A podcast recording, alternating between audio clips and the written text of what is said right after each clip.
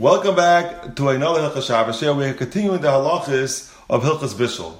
The halacha is that something that's mavushal called tzarkai, there is no iser bishul. Once it's fully cooked, there's no permission to cook it further, even though it's getting better. Even though it's mitzdamek v'yafalo, which means it keeps on getting better and better as it sits on the fire. For example, a cholent, the more it cooks on the fire, the better it gets. But once it's mavushal called tzarkai, there's no iser bishul. But something that's not fully cooked, it's only halfway cooked or a third cooked, something called in halacha like ma'achal ben Drusai, it's the name of a robber who ate things rear. And the halacha is even if someone eats it that way, but still, if you complete the cooking, that is asur because of bishul. It's also bishul bishul. Now, even something vosha called tzarka, you can't put it directly on a fire on Shabbos because that's something. It's called mechzi k'mevashel. You're not to put something into an oven on Shabbos. You're not put something straight onto a fire on Shabbos. But something that was on the blech from before Shabbos, it was sitting on the blech from before Shabbos. There is no isabishal anymore once it's fully cooked. So therefore, for example, if someone has soup and cholent on the blech, and he removes the soup Friday night in order to serve the soup, and now he wants to move the cholent closer to the fire. So it depends. If the cholent is fully cooked, then he can put it closer to the fire. But it's not fully cooked yet, then it's also gomer because of bishul to put it closer to the fire. Another example would be to uncover the cholent pot to see how the cholent's doing. So it depends. If the cholent is fully cooked, you could open up to see.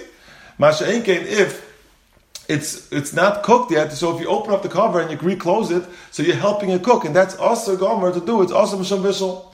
Another example would be to close the oven door if there's something in the oven that's not fully cooked. By closing the oven door, you're helping it cook, and that would be a problem as well. And another example is we know that on Shabbos, if you have a blech, you can remove the cholent, and if you have a mind to put the cholent back, you can remove it to take something out. Let's say Friday you want to take some cholent Friday night, you remove the pot, and then if you have a mind, you can put it back onto the fire. But if it's not cooked, you can't put it back on the fire. Then you just over bishul by putting it back on the fire.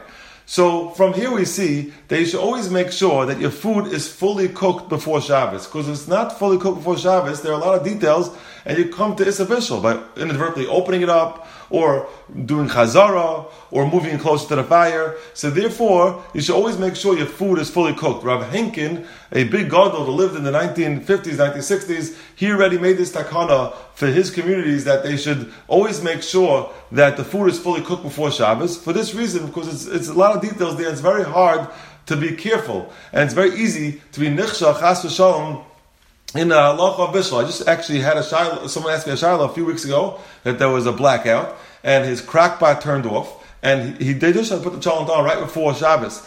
So the, the husband wasn't home. The wife took the cholent off the crockpot and put it onto the blech. What's wrong? From the crockpot had a, had a blech. This had a blech. What's the problem? You know what the problem was? It wasn't cooked yet, the cholent. So she just over the Issa Bishul. And the shaila was even with the Eved if allowed to eat that cholent because they were over Chashom, they over the Issa Bishul. It's terrible. So therefore you always have to be careful that the cholent is cooked from before Shabbos.